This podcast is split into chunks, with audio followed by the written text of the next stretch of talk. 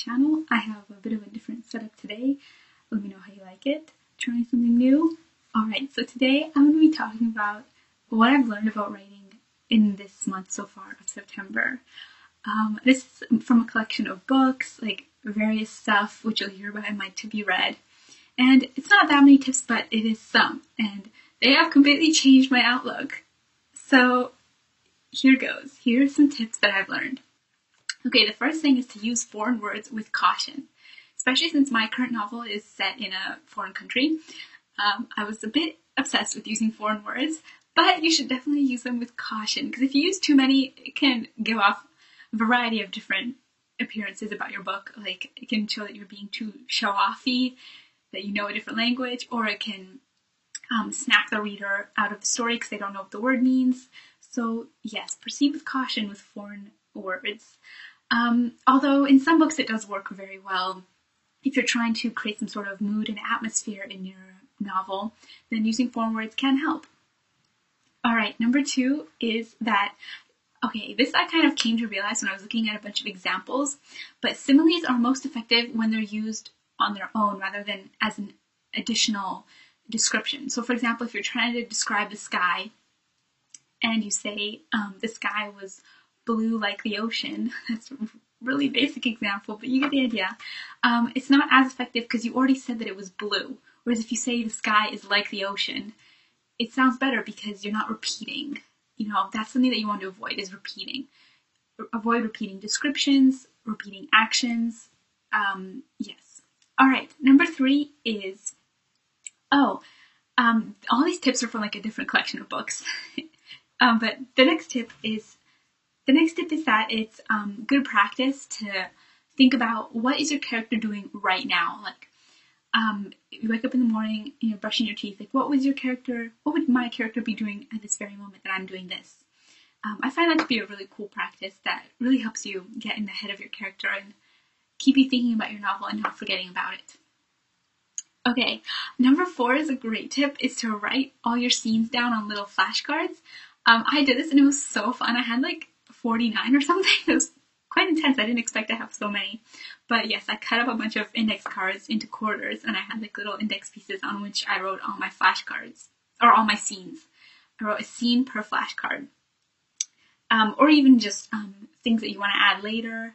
And then I lined them all up. First, I lined them up on my table, and then I had to move to the kitchen table, and then I had to move to the wall because they weren't fitting because I was adding more and more.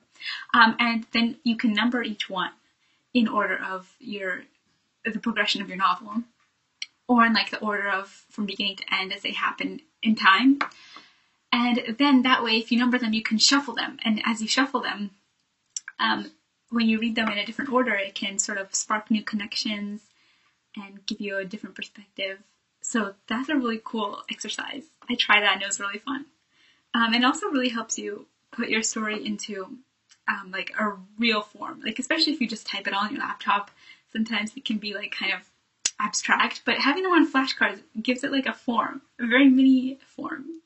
But it puts it into physicality. All right, the next tip is to make sure you don't put something in a sentence um, if it happens after. Okay, this is hard to explain, but if something, let's say your sentence shows two things that happened if one thing happens after the other thing, don't put the thing that happens after before the thing that happens first. So if I say I went to the beach and I swam, I don't want to say I went swimming when I went to the beach. You know, you want to say I went to the beach and swam. That's sort of, I'm not sure if that's the best example, but if you get the idea, it's the idea of putting things in progression so you don't confuse the reader. Obviously, you can use it for effect if you want to put like some surprise, then you put it at the end. But in general, you want to not confuse people by to avoid confusing people. You want to um, put the thing that happens after at the end. Okay, another tip is to avoid ing word, verbs. Um, so you know, like jumping, running, because it's much more impactful to say, um, like I jumped rather than I was jumping or instead of saying like when I was jumping, I fell, it's better to say I jumped and I fell.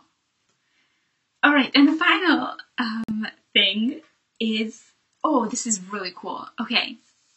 This is the idea that you can use um, said versus a different um, speech tag to make characters distinct. So, for example, if you have a scene where one character is really calm and the other character is much more emotional, then you can have the calm character always have the tag said. So, it's fine, I said. And then the other character have a different tag um, or several tags that shows their emotion. So, whereas one character always has the tag said, the other one has like yelled, um, screamed, uh, something like that. It really shows the contrast. If you have said different tag, said different tag, um, it, it's a really visual way to see contrast. Alright, well those are all my tips. This is quite a short video. I hope you all enjoyed these tips. Um, let me know if you, if, let me know if any of these helped you, because they all helped me, which is why I'm sharing them. Um, and let us know any of your favorite tips that you've learned recently. Um, thank you so much for watching, everybody. I'll see you in my next video. Don't forget to share and subscribe.